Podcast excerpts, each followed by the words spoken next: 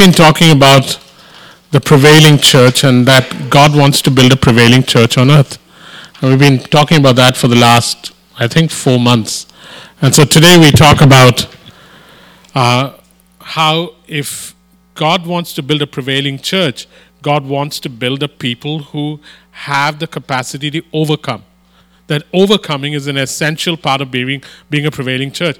And to go back um, just one or two steps, um, why do we say God wants to build a prevailing church? Because it says in uh, Matthew 16 that uh, I will build my church, and um, the gates of hell shall not prevail against this church. And then we talked about how prevailing means that there needs to be contention. There needs to be engagement, there needs to be contention, there needs to be overcoming. A church that does not engage with the world and with the enemy does not need to contend, and a church that does not contend will never overcome. The very nature of the church is that of engaging, of contending, and of overcoming. And today we t- just begin the um, uh, begin talking about what it means to overcome. So if we are building, uh, the thing is, guys, we're not trying to build something that is not biblical. This is God's desire. God desires to build a prevailing church. It is His desire. It is not yours. It's not mine. We're not trying to build an empire. We're not trying to build something strong. We're just building His desire. And His desire must prosper amongst us. And His desire is can I build a church that engages, contends, and overcomes? And what does He mean when He says church? He means us. So here's the whole thing rephrased Can I build you up? asks Jesus, the head of the church. Can I build you up? To become a people that engage, that contend, and that overcome. He's not asking that I build a few leaders, he's asking that I build an entire people. You, me, us. It's his desire. And so, what should be my response, your response? We should be jostling, jockeying for position, literally, jostling, shoving each other out of the way in a nice, kind manner, like Canadians do, jostling to present ourselves as living stones to Him. As in, me, me, me, me, me, me, me. This is the one place where you get so selfish that you try to push yourself to the front of the line, saying, I'm a living stone. Put me in place. Make me part of this prevailing church you're building because at the end of the day, you're a living stone and you are just desperate to be built into this thing called the prevailing church. Any questions on that? There should be an eagerness, guys. This is not something that happens to a passive people.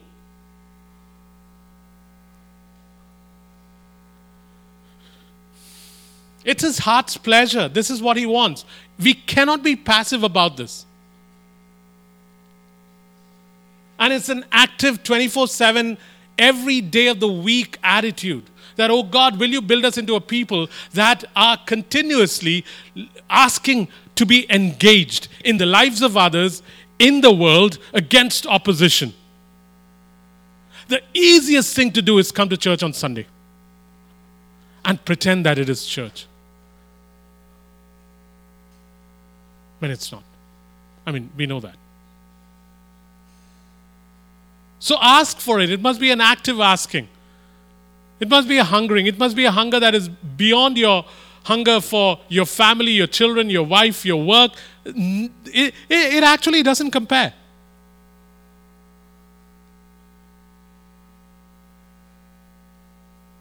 Your silence just means that you fully agree, right? Good. So, no, I, am realizing that your silence speaks volumes, and I'm very happy when I know you agree, even if you don't say anything. Uh, a prevailing church takes on the nature of its head, the Christ. That's the beauty of it, eh? Who is the church to look like? Who should it take after? It should take after the head. And what is the nature of Christ, the head of the church? He was someone who contended. Oh boy, did he contend! Did he contend? Of course he did. He contended with everything that needed to be contended. He did not back down, nor did he jump into a fight that was not his. He contended. And if you don't contend, you never learn endurance. How can you learn endurance without contending? Hey, by the way, never get into arm wrestling with um, uh, Rennie. Just a quick word of advice. Derek did and he lost bad. I had much more wisdom. so, uh, you cannot endure until you contend. It's when you contend that endurance kicks in. Anything that is forged by God upon his anvil. Prashant, you've just been promoted to fourth associate pastor. Yeah. Thanks, man. Where did these come from? Pardon? I doubt it. I'd make him the second associate pastor then. So, guys, if you don't contend, you cannot endure.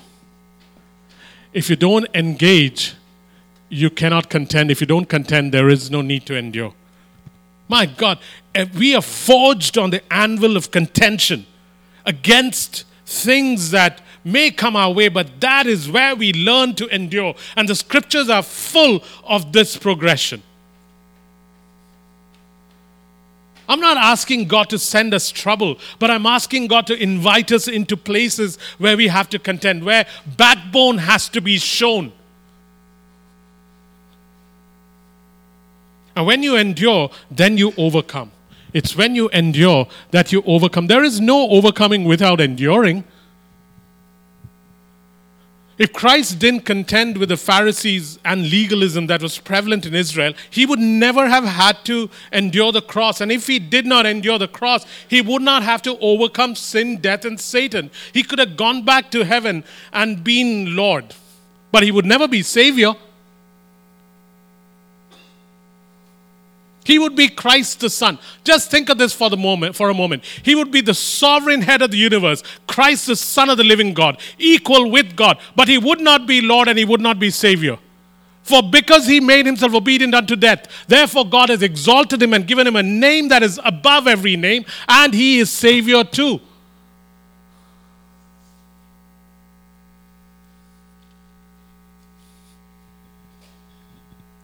So, prevailing church just takes on the nature of its head. We're not, we're not being asked too much. We're uh, being asked to be like the head.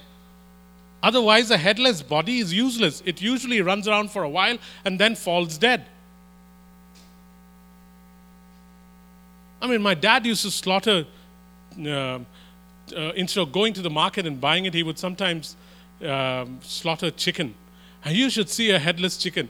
It is the funniest, saddest sight on this, in the world. Because it's running around like a normal chicken. And you're laughing your head off, not realizing that its head is off. And, uh, and it's running around. And it's an odd thing, man. It is a grotesque, funny, sad thing.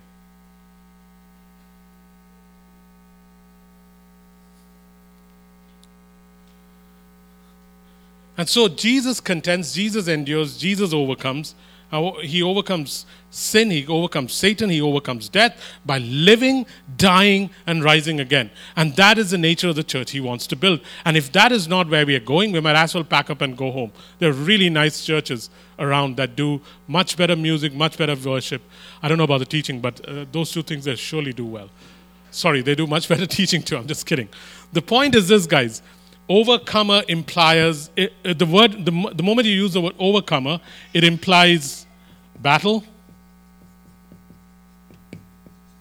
It implies engaging in the battle. It implies contending. It implies enduring. It implies overcoming. This is what I pray God happens to Acts 29. I'm not, dis- I'm not wishing it, I'm praying it. I'm praying it that, oh God, make us a prevailing church by bringing us into this. Not from the devil, but from the Lord Jesus Christ, who by the Holy Spirit was led into the wilderness to be tempted by the devil. Led by the Holy Spirit. I pray this for us. And I pray, God, that when it happens, one thing that will not happen is strife, contention between us.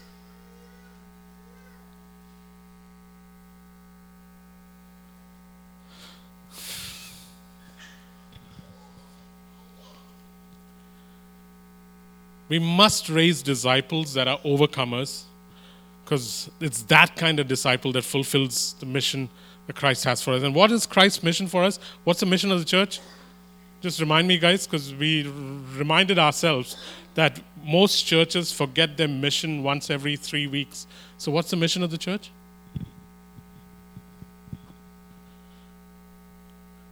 I mean, you don't have to fall for the three week thing, you know. What's the mission of the church? Oh, come on. Okay? Make disciples. Make disciples of all nations. We have been set aside by Christ to assist Him in setting others aside. Guys, we got to learn this so well that there should be no hesitation. The mission of the church is very simple. I have been set aside by Christ to assist Him in setting others aside. Do not forget this. There is no other mission. Everything else is gravy. This is the centerpiece. I have been, we have been set aside by Jesus Christ. We have been set apart by Jesus Christ to assist Him in setting others apart. And how do we do this? We through, do this through making disciples of all nations. How do we go about making disciples of all nations? By proclaiming the gospel, by demonstrating it, by going into places, penetrating places that people haven't gone to, and by causing the gospel to pro- progress. Proclamation, penetration, progression. We talked about this. And in the process, once we make disciples, we build credible communities of Christ. It's so worth going over it again. What is the mission of the church that the church keeps forgetting once every three weeks? In our case, from now on, it'll be once every five weeks. What is the mission of the church? The mission of the church is to make disciples of all nations. How do we go about this? We go about this through the proclamation of the gospel through the penetration of the gospel because we don't want to take it to the same places where people have given their lives to the Lord 14 times in the last three months. And the progression of the gospel, where the gospel progresses, affecting lives. In the process, we now have disciples that need to be raised in this thing called the church. So we call it credible communities of Christ. Credible communities of Christ. Not not communities that just gather around and don't live the way Christ wants, but credible communities of Christ. This is the mission of the church. If the church forgets this mission, it forgets, it, it, does not have a reason to continue. This is why we have house churches. This is why we have outposts. Don't forget this, guys. You must learn this by heart. Even if you don't understand it, learn it by heart. The understanding will come later.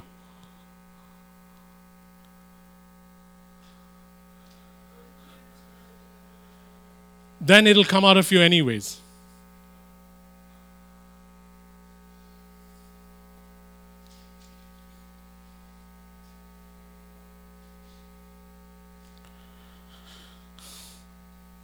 You know where contention and battle and engagement come in? Here. This is why the Western church loves making disciples.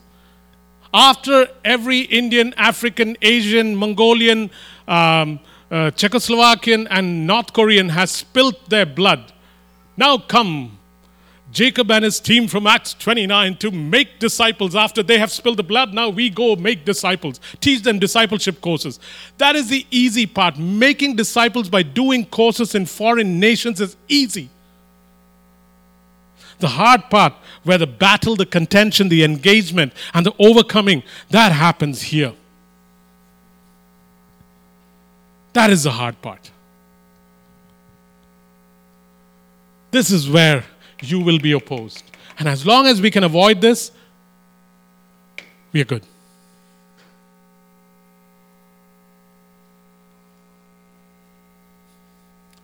Avoid proclamation, avoid penetration, Avoid the progression of the gospel, and you will be fine.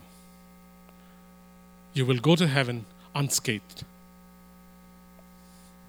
That's a good deal. Any questions, thoughts, comments, disagreements?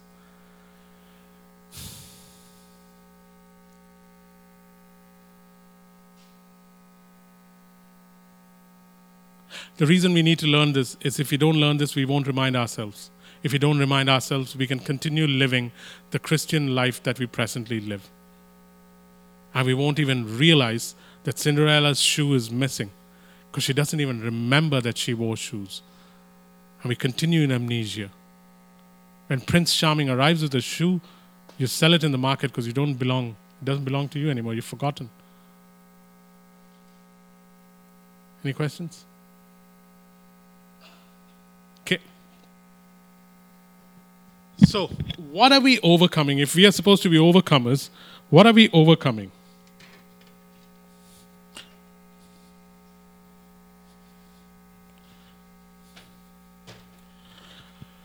Here are the things that we are overcoming. What do overcomers overcome? We overcome the seduction of the world. Powerful stuff, does it say? Seduction of the world. We overcome the opposition of the world, of the world or um, the enemy, both. We overcome persecution, which only happens if you engage and contend and we overcome uh, the culture of the world. These are the four things that overcomers overcome. And we are all exposed to it, eh? It is a subtle inroad that these things make. What do overcomers overcome? They overcome the seduction of the world, the opposition of the world, which is uh, spiritual, the persecution of the world, which is physical, and then finally, what you overcome is the culture of the world. Why? Because the world, it says in Ephesians 2 2, is presently under the sway of the prince of the power of the air. And so these are the things offered to you. So, what does seduction look like? Seduction looks like variations of mammon, hubris, chronos, pathos, and a fifth one money, pride, time, passion. These are the things that the world will seduce us with. Uh, pathos, though it means uh, passion, is more uh, carries this sense of a lust after fulfilling a feeling or a desire you have. These are the seductions of the world. They are offered at every level, from grade one to the CEO of the biggest companies in the world, are offered variations of this. This is, guys, the strange thing is, this is what was offered to Jesus in the wilderness. If you bow down to me, I will give you all this.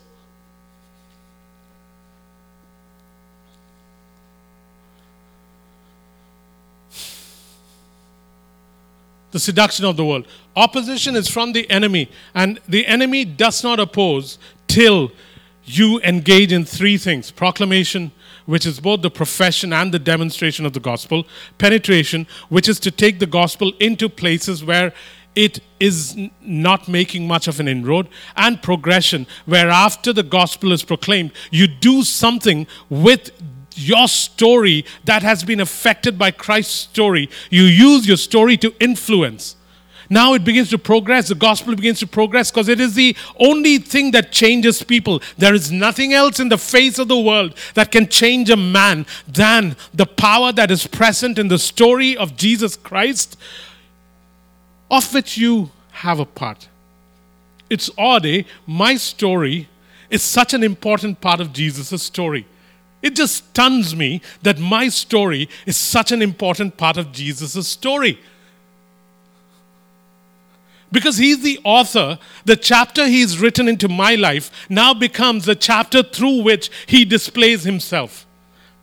And the more I'm yielded to him, the more I'm available to him, the more he writes into that chapter and it begins to tell of who he is through my life. It's marvelous what God has done, including me in his meta story.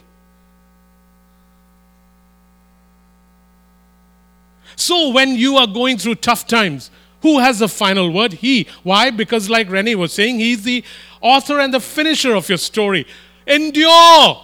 because there is good that is going to come out of this. Not to you. The good that happens to you is a testimony that you share in church. But the good that happens to the ones that are watching and waiting just creates ripple effect after ripple effect where it just spreads. Who cares about you?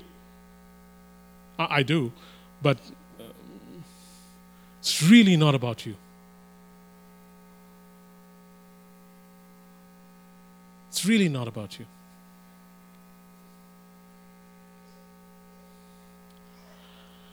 Persecution comes when uh, spiritual opposition turns into physical resistance or physical aggression. That is when persecution comes. So that's a physical element of opposition. We have not faced it.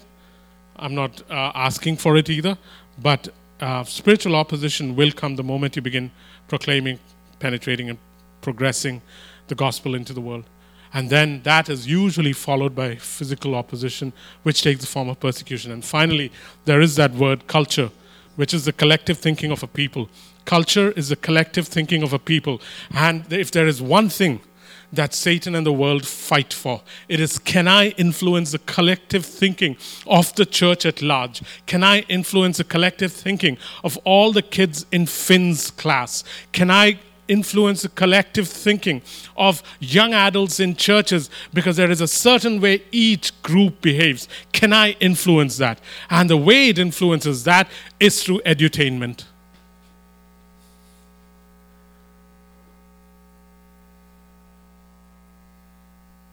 And the only opposition to this culture comes in places like this through the teachings of Christ.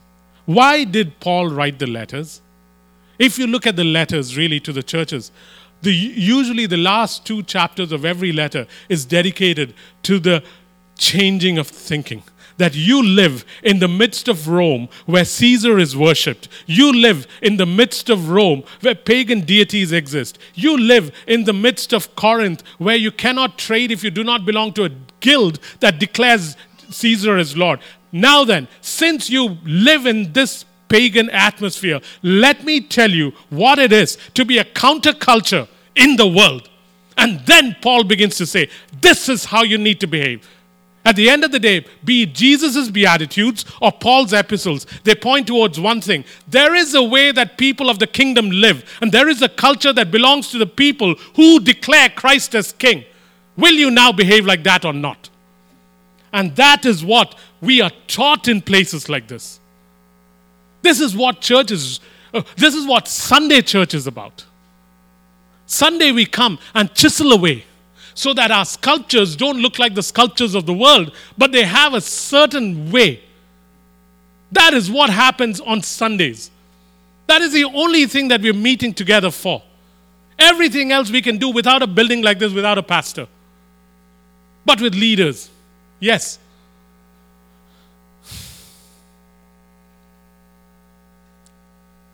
It's not the only thing, it's one of the main things. These are the four things we are supposed to overcome. Any questions, guys? Thoughts, questions? I mean, I sometimes listen to my uh, bits of my teaching later on in the week. I think to myself, man, you shout so much. But, guys, please understand, I'm not shouting because of any other reason, but because these things need to be shouted out, man. They are so powerful, so potent. How can you say this in a whisper? You know, there's a culture that we need to cultivate called the kingdom culture. Just doesn't carry the same thing, man. Questions?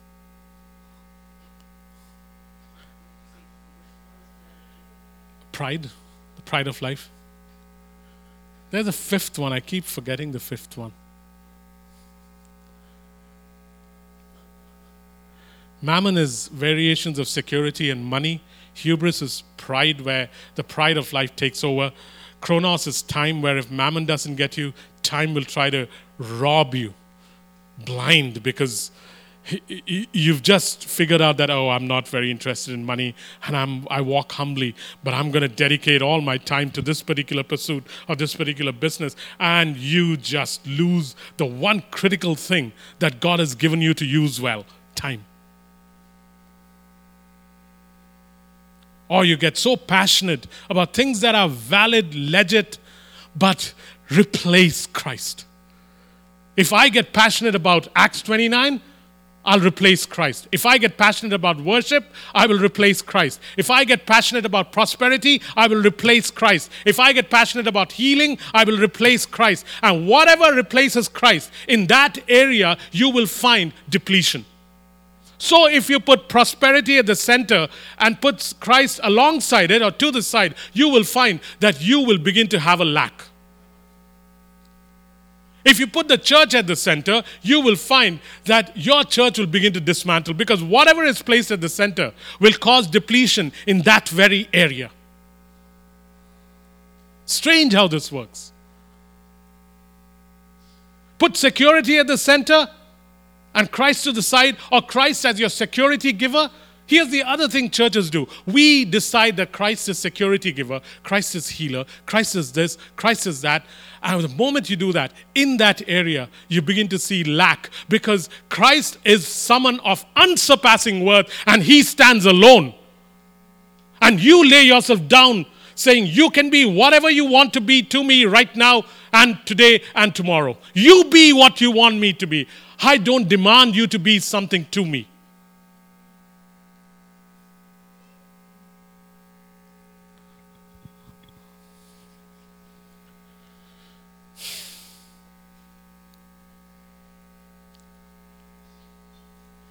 You know, it is because the church in the book of Revelation fell for these things that Jesus Christ had to write personal letters to six of them. To the church of Philadelphia, he was very, um, uh, uh, his, his letter was very, um, I mean, it was full of commendation. But to the other six churches, the reason he had to write is because they succumbed to one or the other of these. And so he had to write to them personal letters personal letters.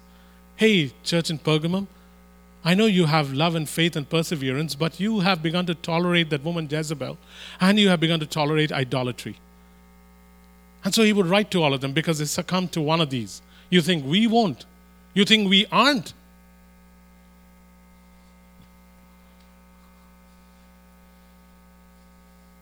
You know, there's a lady called Yvonne. Most of you haven't met her.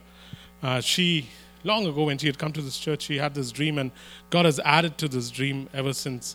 Uh, and she talked about how um, there was this uh, beautiful bride who's who's on a float in a parade, and uh, she's not a float, one of those. Yeah, I think the uh, the truck that takes you down the parade route, uh, like it does today, and she's decked in beautiful white. And at some point, while people are cheering and saying, This is beautiful, uh, someone offers her stuff to eat that uh, she knows she shouldn't eat, but she decides it's a parade, things are going well. She'll t- just take a bite of what is offered to her. So she takes a bite and it's tasty. She takes another bite. And now, while the parade route is snaking itself through the city, her stomach begins to uh, feel upset.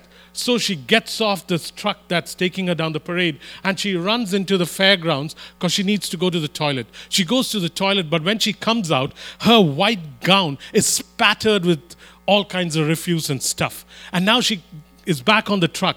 And people are, don't know whether to cheer for her or jeer at her. Because here is this beautiful bride but her dress is spoilt with all kinds of yuck and at some point, people decide that there are still spots left on her, so they take mud balls and they begin to throw it at her. Initially, she ducks, but then she begins to enjoy the game and allows people to throw stuff at her, and it begins to stick.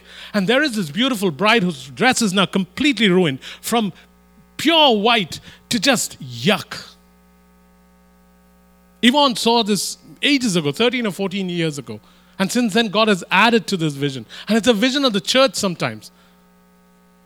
And yet in Zechariah 3, God turns that around on its head and he says, Listen, Zechariah, you see Joshua the priest there? Let's look at him.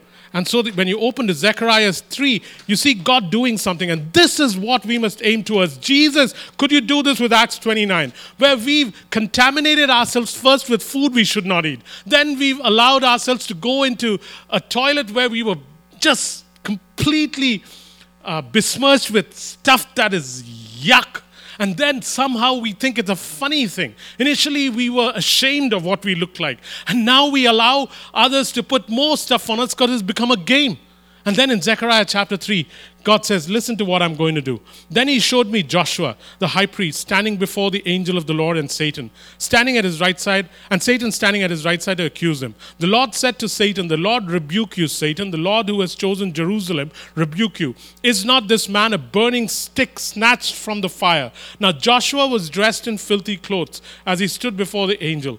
The angel said to those who were standing before him, Take off his filthy clothes. And he said to Joshua, See, I've taken away your sin. I'll put rich garments on you. Then I said, Put a clean turban on my head. So they put a clean turban on his head and clothed him while the angel of the Lord stood by. And then the angel of the Lord says, if you will walk in my ways and keep my requirements, then you will govern my house and have charge of my courts, and I will give you a place among those standing here. This is what we will pray for tonight, this evening before we go. That, oh God, would you give us a clean turban and clean clothes? The first, uh, I mean, uh, three weeks ago, we prayed that God give us purity and holiness. Last week, we prayed that God, we, we're not looking to be filled with faith, we are looking to be fearless people. Today, we'll pray that, oh God, could you now give us a passion for your bride?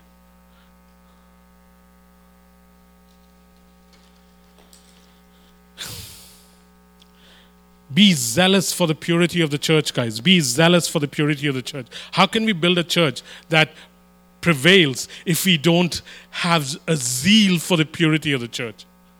Be zealous for the purity of the church. It'll be shown in many different ways. Many different ways, which I won't go into right now, but be zealous for the purity of the church. Jesus was when he cleansed the temple. What do you think grasped him when he takes a whip and he goes chasing money lenders out of the temple? He's saying, This is my father's house. There is a way this house must be. Be zealous for the purity of the church. And by purity of the church, what do I mean? Our corporate purity. Our desire to have a bride decked in white, spotless and clean, and doing everything in our power so that we can then stand and be a prevailing church. Because I keep taking us back to Psalm 24. Who shall ascend his holy hill? Who shall stand and say, Lift up, you ancient gates, lift up, you doors? But he whose hands are clean, he whose heart is pure, and he who has not slandered, he shall stand. And then the King of glory says, Aha, I'll come. It's always that way. We've made this grace message so accommodating that it doesn't matter how you live, God will turn up. But you see, again and again and again, Isaiah says, Whoa, I'm a man of unclean lips. God has to come and change that. Joshua stands there with clothes that are dirty. God has to come and change that. He is the one who points it out, but if we are willing, He is the one who then takes the coal to cleanse us. And then, if we are willing, He will give us a clean turban and new clothes. Why? Because it's His heart's desire. The strange thing about repentance is He initiates it, He helps you with it, and He's looking forward to finishing it. All He wants from you in repentance is will you admit to me what I already know? Will you tell me what I already know?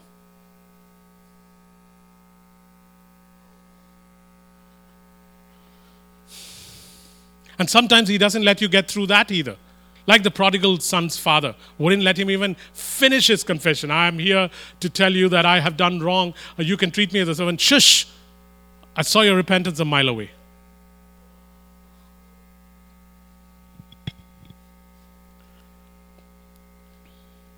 Be zealous for the purity of the church. Jesus was when he cleansed the temple in John chapter 2, and the Holy Spirit was zealous. See, it's odd when God gets zealous, better watch out, eh? One of the disadvantages of being in this church is, is that I, I have a strange feeling that God, if He really gets zealous about this church, it won't be good for us to continue the way we are. I'll have to change in whatever area he requires me to change. Because when Jesus got zealous about the temple, what did he do? Took a whip and cleansed it. When the Holy Spirit got zealous about the church, what did he do? Decided that Ananias and Sapphira were in the way.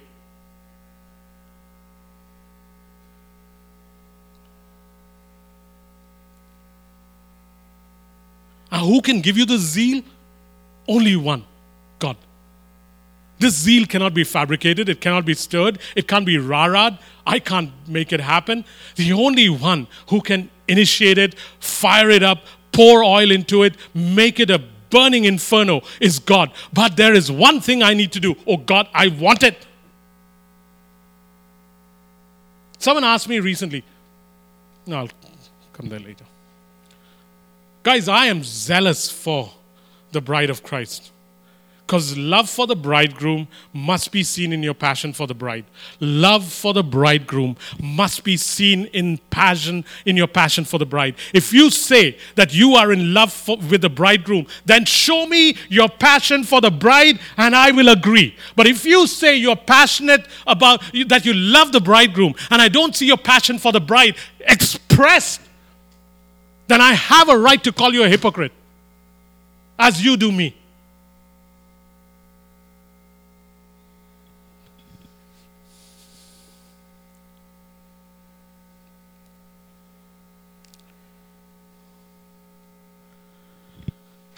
Four distortions that you must resist at Acts 29 or in any church that you are at. Four distortions that you must resist is one, following Christ without flowing in the body, following Christ without flowing with the body. This is a distortion. You cannot love the bridegroom and not have a passion for the bride. You cannot.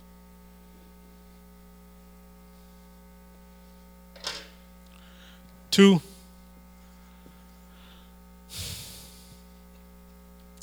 flowing with the body without pursuing Christ. Flowing with the body without pursuing Christ. That's another thing that can happen where the body or the denomination or the doctrine or, or the movement becomes so important that it is all consuming. It is all consuming. And Christ and His will no longer matter. Because the movement, the revival, the, the, the, the, new thing that God is doing is all consuming. Three.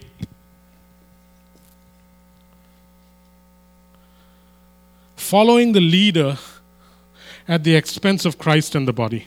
Following the leader at the expense of Christ and the body.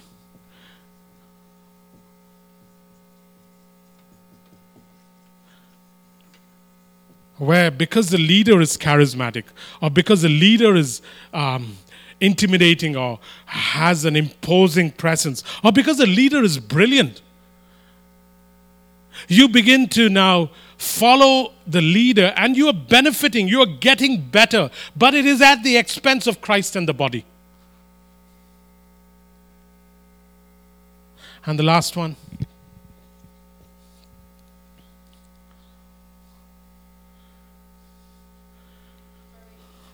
Yep.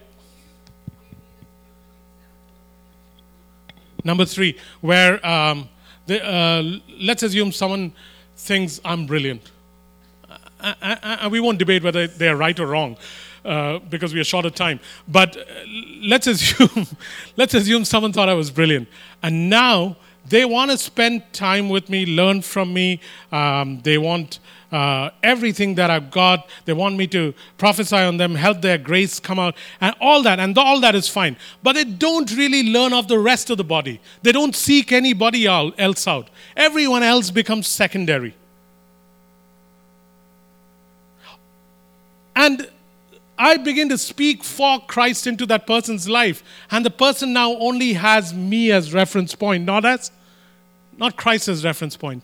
This happens easily when the leader is charismatic or um, has a certain gifting. It's very easy to go down this road, guys. And is the ruin of many leaders in many churches. Because all it takes, if Aaron was doing that, is for me to do something that hurts him so badly that it'll dismantle his life. Because he put everything into this relationship. And I hurt him once, and he will turn his back on Christ. because he never had Christ to begin with as a solid foundation. He had me. And fat good that'll do to him.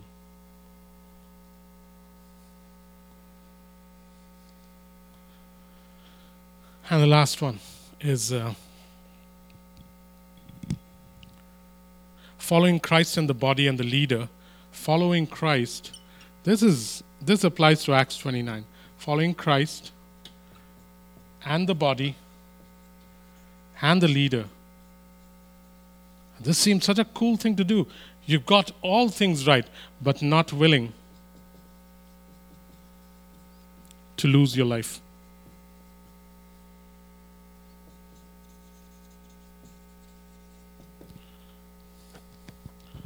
Acts 29 is a church that is willing to follow Christ, willing to flow with the body, willing to listen to the leader and leaders.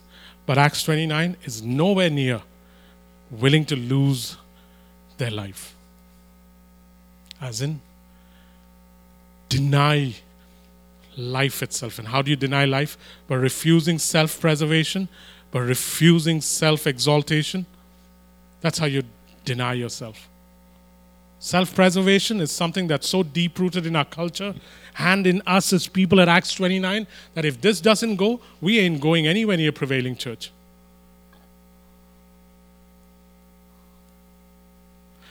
So if you fall into one of these categories, then admit to God what He already knows. I definitely fall into this category.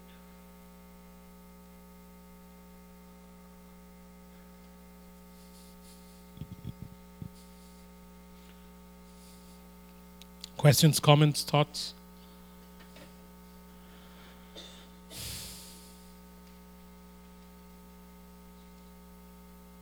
I'm zealous for your ways. You don't know how much zeal I have for you. You don't know. I want to say this. I want to quote Paul from 2 Corinthians 6.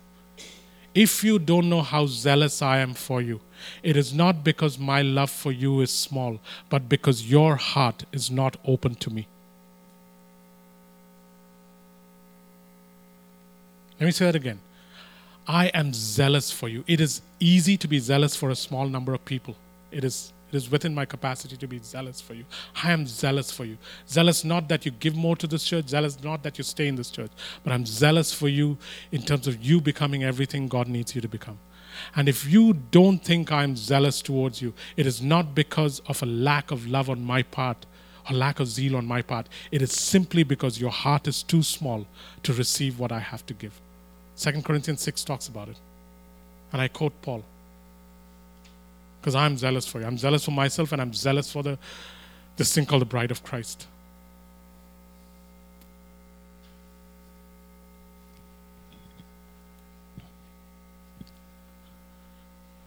And one must, if he or she loves the bridegroom, one must have a passion for the bride. I'm going to ask Ralph to come up and share something he wrote about what, what a church would look like. What a church would look like. Hey, he speaks softer than me, so turn up the volume a little.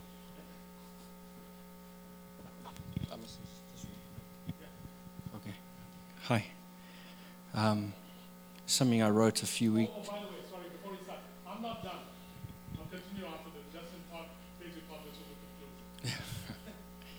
Um, this is something I wrote about three weeks ago at half past one in the morning. I couldn't sleep and um, I sensed the Holy Spirit wanting to speak to me. And for years, people have been telling me to write a church that you can see, um, leaders and people I know, and I've ignored them because I didn't feel ready. But I, I knew I needed to write something that evening, so I wrote it and I shared it with Jacob. So this is what I wrote. I said, In these moments, it is in these moments that great choices are made to defy the status quo, the safe, the safe path, the well trodden road where expectations are placed upon you to choose an alternative line that only makes sense in your heart, a logic defying moment of clarity. This is the path to be chosen to push away from the safety of the shore and venture out into the turbulent seas of the deep, where you have no safety other than the assurance that you'll be okay because you are with Him. It is this path that I am compelled to choose.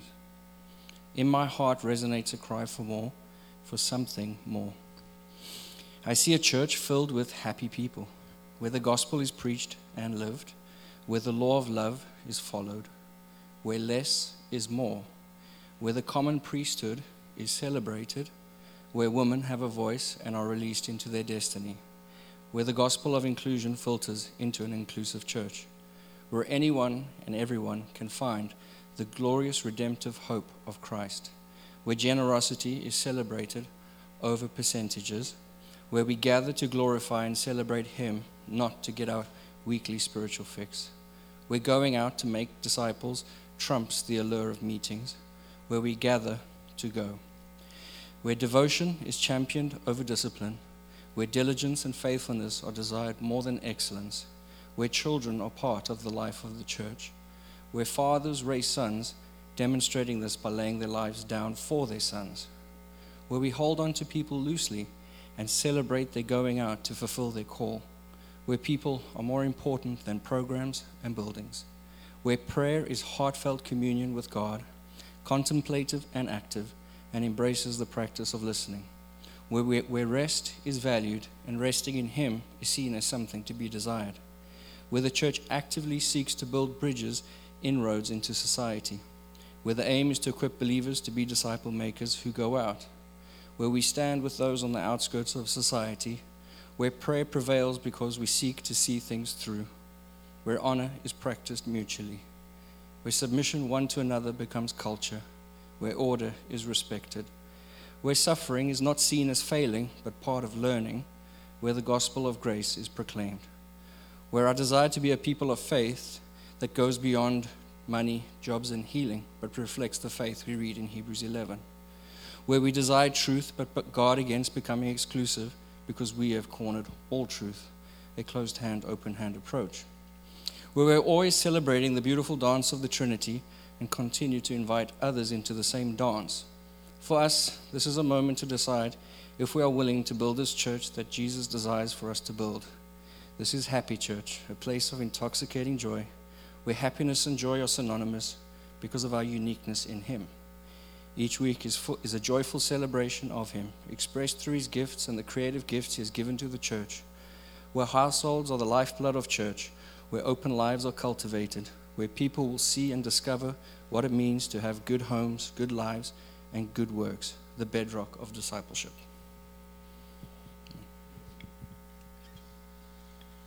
Go listen to it, guys. I've now heard it three times and it's marvelous. Go listen to it.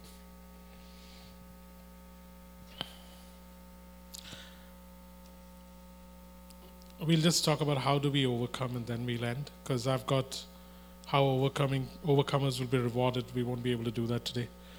You'll have to wait for two weeks. How do we overcome? How do we overcome?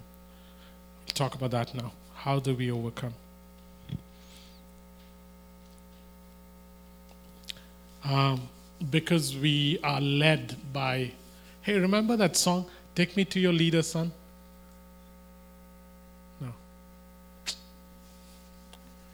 You guys. Do, do you know a group called DC Talk? Do you know a group called Audio Adrenaline? Okay, Charlene, you must have been born before.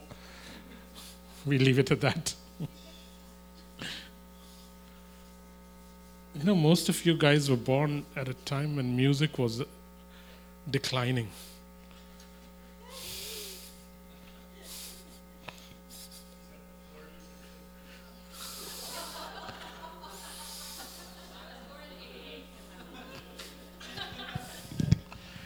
You're already on probation, so I don't know what to do with you, Mark.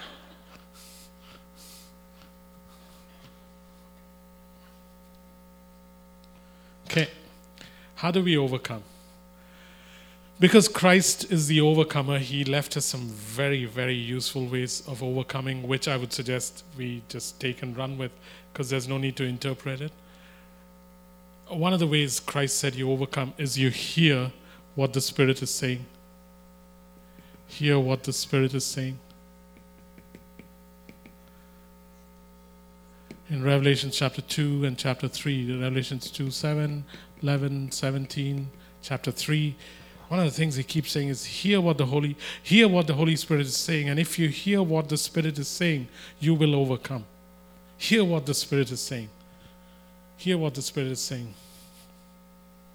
Someone asked me yesterday, Hey, Jacob, how come every Sunday and every time I've met you, and you've been, uh, I've known you for five or six years now, every time I meet you, and every Sunday, or every time you're uh, talking to somebody, how come you can do it as passionately as you do it? Because I've never seen you not doing it with a passion.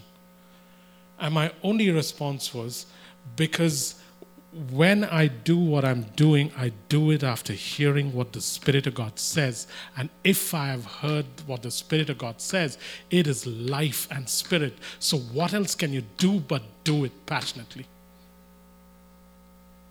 What else can you do? And therefore, it is required that I hear and you hear and we hear the Spirit very clearly for everything. And the Spirit of God will change the background, the backdrop, the scenery, the environment every three or four months, or less sometimes. The only predictable thing about Jesus was his unpredictability. Because he did not know what the Spirit of God would do next. So he did not know how he would heal, how he would travel, when he would go, when he would not, what he would say, whether he should say the same thing or whether he shouldn't. Hear what the Spirit is saying. Because it's absurd and it will be consequential if you hear what the Spirit is saying and then choose not to participate in what the Spirit of God wants to do in His community. By the way, you are the community of the Spirit. You are not Acts 29 first. You are not whatever denomination we belong to every other week. You are not a church that is pastored by Jacob. You are not the people that you are with. First and foremost, you are the community of the Spirit, which is why Tony Mark, Patsy, Charlene, and Kath, Catherine, can, Kathy, right, can come from anywhere they want and find absolute location, inheritance in any place they go to in the body of Christ because we are the community of the Spirit. We are not Acts 29 first by a mile.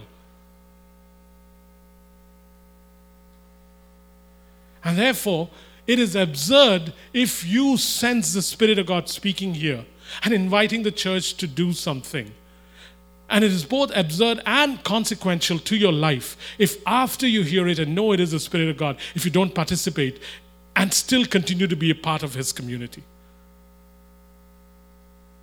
That's like saying, I'm part of this house, but I don't care what you say, I just want to live here.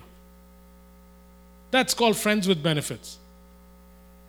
It's not sons and daughters. How do we overcome? Jesus said, Hear what the Spirit is saying. Second, be of good cheer. Hard thing, eh? Hard thing to do when things are not going well. Some of us have made it a habit of being not in good cheer. Be of good cheer in tribulation.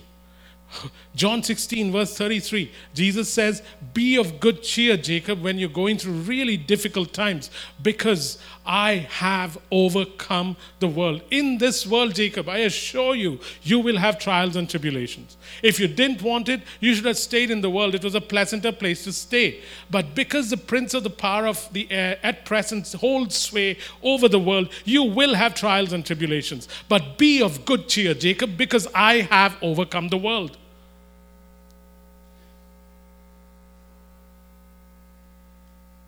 In James chapter 1, verse 3 onwards, it says, Testing forces your faith life into the open.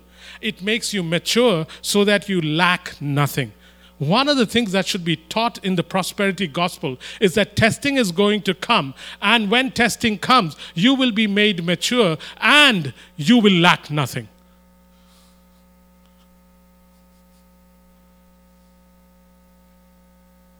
Testing forces your faith life into the open. Beautifully said in the message. Jacob, testing forces your faith life into the open. Be of good cheer. That's the second part. Third part, it says, your faith. Your faith helps you overcome. It says in 1 John chapter 5 verse 4 your faith endures and conquers and it brings the world to its knees in other versions it says your faith overcomes your faith overcomes it's such a beautiful progression if you want to be an overcomer and if you want to be an overcoming church. The first is hear what the Spirit is saying. Even when He says, I am taking you into the wilderness to be tempted by the devil, hear what the Spirit is saying. Now that you hear what the Spirit has said, be of good cheer, even though you're going through trials and tribulations, be of good cheer because I have overcome. As in, Jacob, I've already engaged what you're going to engage. I have already contended with what you're going to contend with. I've already overcome or prevailed over it. And I assure you, I have the final word in this. So please, Jacob, be of good cheer. Hold my hand. I will be what I need to be to you through this comforter, rescuer, butt kicker, whatever you want me to be, I will be so that you can get through this.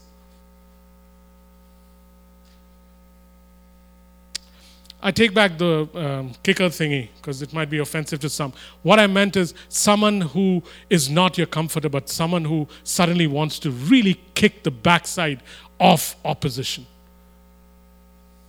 Backside kicker, that's what I really wanted to say.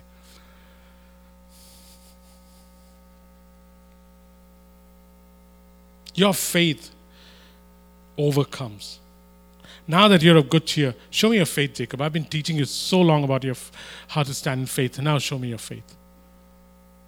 And what kind of faith? The Hebrews 11, 33 to 35 faith. Hebrews 11, 33 to 35 faith. Worth reading again. Hebrews chapter 11, verse 33 to 35. I hope you do turn to the scriptures when I call them out because you really don't know these scriptures by heart because they're never talked about.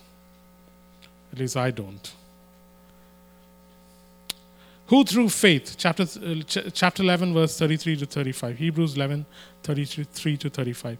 Who through faith conquered kingdoms, administered justice, gained what was promised, who shut the mouths of lions, quenched the fury of flames, escaped the edge of the sword whose weakness was turned to strength, who became powerful in battle and routed foreign armies.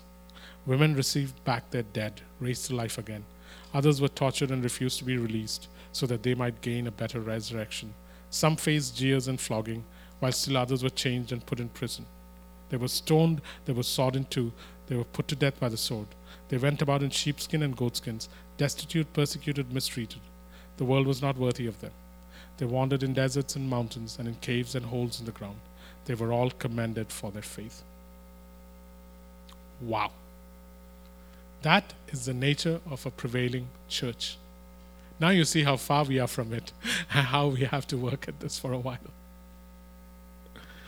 And the last one, and then we'll end with that, is the assurance of His love. The assurance of His love. These seem like simple ways to overcome, but Jesus was always simple. So that comes from Revelation 2 and 3. That comes from John 16 33 and uh, James 1 3 to 5. That comes from 1 John 5, 1 John 5 4 and Hebrews 11 33 to 35. And this one comes from Romans 8 37, where it says that we are more than conquerors through what? We are more than conquerors through Christ who loves us. The verse before that says, Who can separate us from the love of God?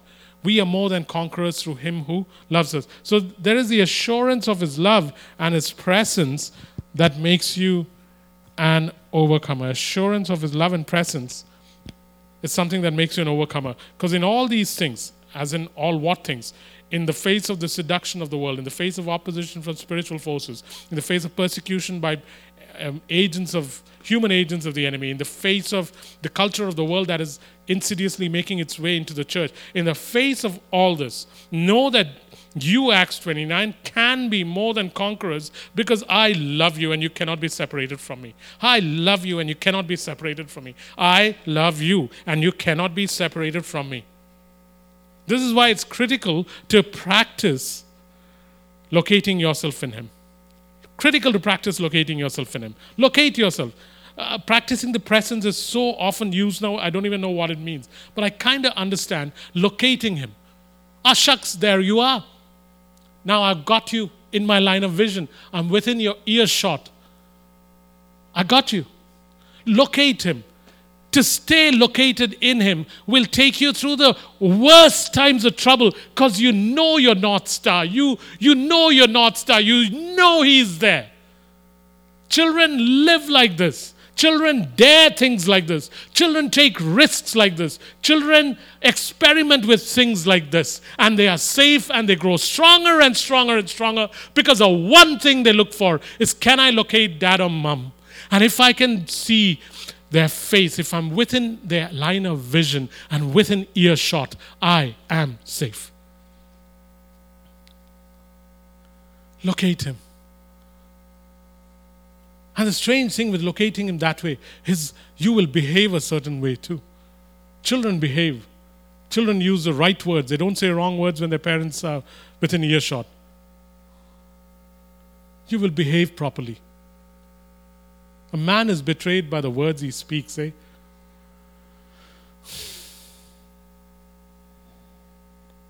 Locate him. Or else you will be like Jacob at Bethel, where he says, God is in this place and I did not even know it. Why? Because he didn't live locating God. God had to locate him continuously. When he was in the womb, God had to locate him, saying, Stop fighting with Esau. You'll come out in due time and I'll make you bigger than your brother. But he's, God had to locate him when he's cheating his father. God has to locate him in Bethel. God has to locate him at Peniel. If you don't locate God, here's what happens you miss out you don't realize he's there till he's till you wake up in the morning. Or you locate him, yes, you find him, you find him, but you find that you're limping because he just dislocated your hip. That's not the best way to locate him. Or you find that you panicked in the boat and he was there all along.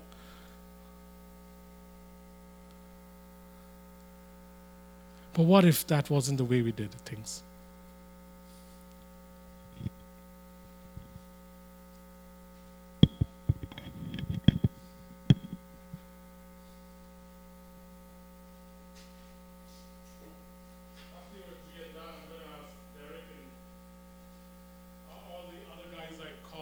Front except uh, Dano. Dano can take care of the kids and Blessy can come up to pray for people. And if you need prayer, feel free to come up and we'll pray for you. Hey, Ryan, can you put up um, Oceans?